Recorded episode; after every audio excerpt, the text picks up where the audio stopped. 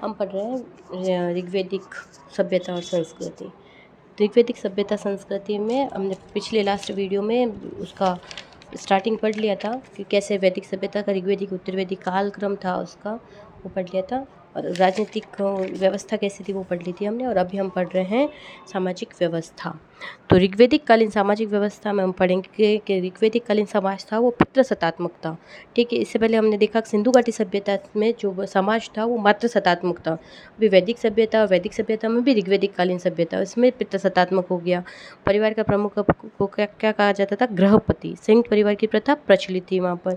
विवाह को क्या माना गया? एक संस्कार माना गया। सोलह संस्कार से एक संस्कार माना गया विवाह को।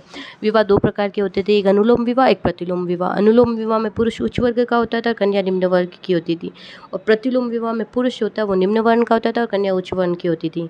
ठीक है तो दोनों प्रकार के विवाह प्रचलित थे। स्त्रियों की स्थिति अच्छी थी उत्तर वैदिक उत्तर वैदिक काल में स्त्रियों की स्थिति खराब हो जाएगी। ऋग्वैदिक काल में स्त्रियों की स्थिति अच्छी थी। परिवार के सभी सदस्य एक साथ निवास करते थे, जिसे नृप्त कहा गया। उपनयन संस्कार होता था। ठीक है? महिलाओं को और स्त्रियों का उपनयन संस्कार होता था, उन्हें शिक्षा दी जाती थी। बाल विवाह पर्दा प्रथा प्रचलित नहीं थी। अंतर्जातीय विवाह व विधवा विवाह प्रचलित थे, यानी नियोग प्रथा प्रचलित थी। ये सब हम बात कर रहे हैं ऋग्वेदिक काल की, ठीक है? जैसे जैसे उत्तर वैदिक काल आएगा, उसमें कुरीतियाँ और बुराइयाँ आ जाएगी। उस ऋग्वेदिक काल तक स्त्रियों की राजनीति में भाग लेती थी।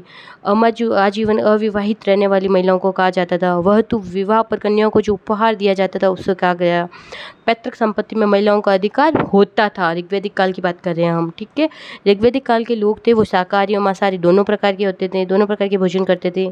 भोजन दूध में यव और जो डालकर खीर बना के खाते थे और खीर के लिए शीरप कोदन शब्द का उपयोग किया गया। नीवी कमर के नीचे पहने जाने वाला एक वस्त्र होता था, जिसे निवी कहते हैं। अधिवास शरीर के ऊपरी भाग में पहने जाने वाला वस्त्र होता था। उष्णीय एक तरह की पगड़ी होती थी, जो गर्मी से रक्षा करती थी। चमड़े का वस्त्र भी प्रयोग में लेते थे। सोने के आभूषणों के लिए निष्क शब्द का प्रयोग हुआ है। मनोरंजन हेतु ये लोग रथ दौड़, पासा पशु पक्षियों की लड़ाई आदि करते थे, खेलते थे। कृषि व्यवस्था में ऋग्वेद के चौथे मंडल में कृषि के बारे में भी उल्लेख किया गया है। च वर्णी शब्द का उपयोग किया गया कृषि व्यवस्था के लिए।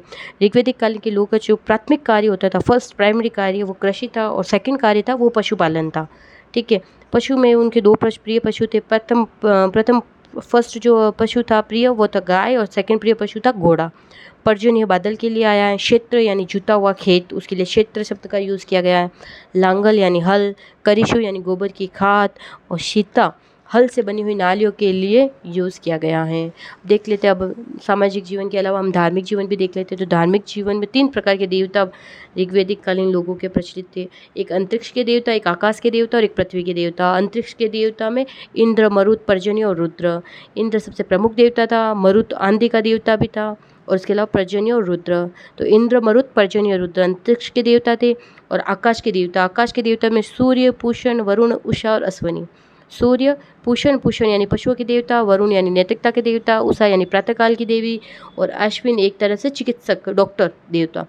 ठीक है तो आकाश के देवता सूर्य, पूषण, वरुण, उषा, अश्वनी और पृथ्वी के देवता सोम, बृहस्पति, अग्नि और सरस्वती, ये पृथ्वी के देवता थे।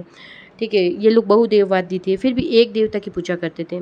मैक्स मुलर, जिसने कहा था मध्य एशिया से आए हैं आर्य तो उस मैक्स मुलर ने कहा है कि हिनोथिज्म बहुत सारे देवता के होने पर भी किसी एक देवता पर विशेष देवता मानकर उसकी पूजा अर्चना करना इसे कहते हैं हिनोथिज्म ठीक है? तो ये मैक्स मुलर के अकॉर्डिंग जो ये आर्य होते वे हिनोथिज्मों पर विश्वास करते थे। फ़र्स्ट देवता था जो इंद्र, बहुत प्रचलित थे, उसके लिए बहुत सारे नाम प्रचलित थे, पुरंदर पुरुभित वर्षा का देवता, ये भी कहते थे उसको। और सेकंड प्रमुख देवता था अग्नि, जिसे अतिथि का देवता भी कहते थे।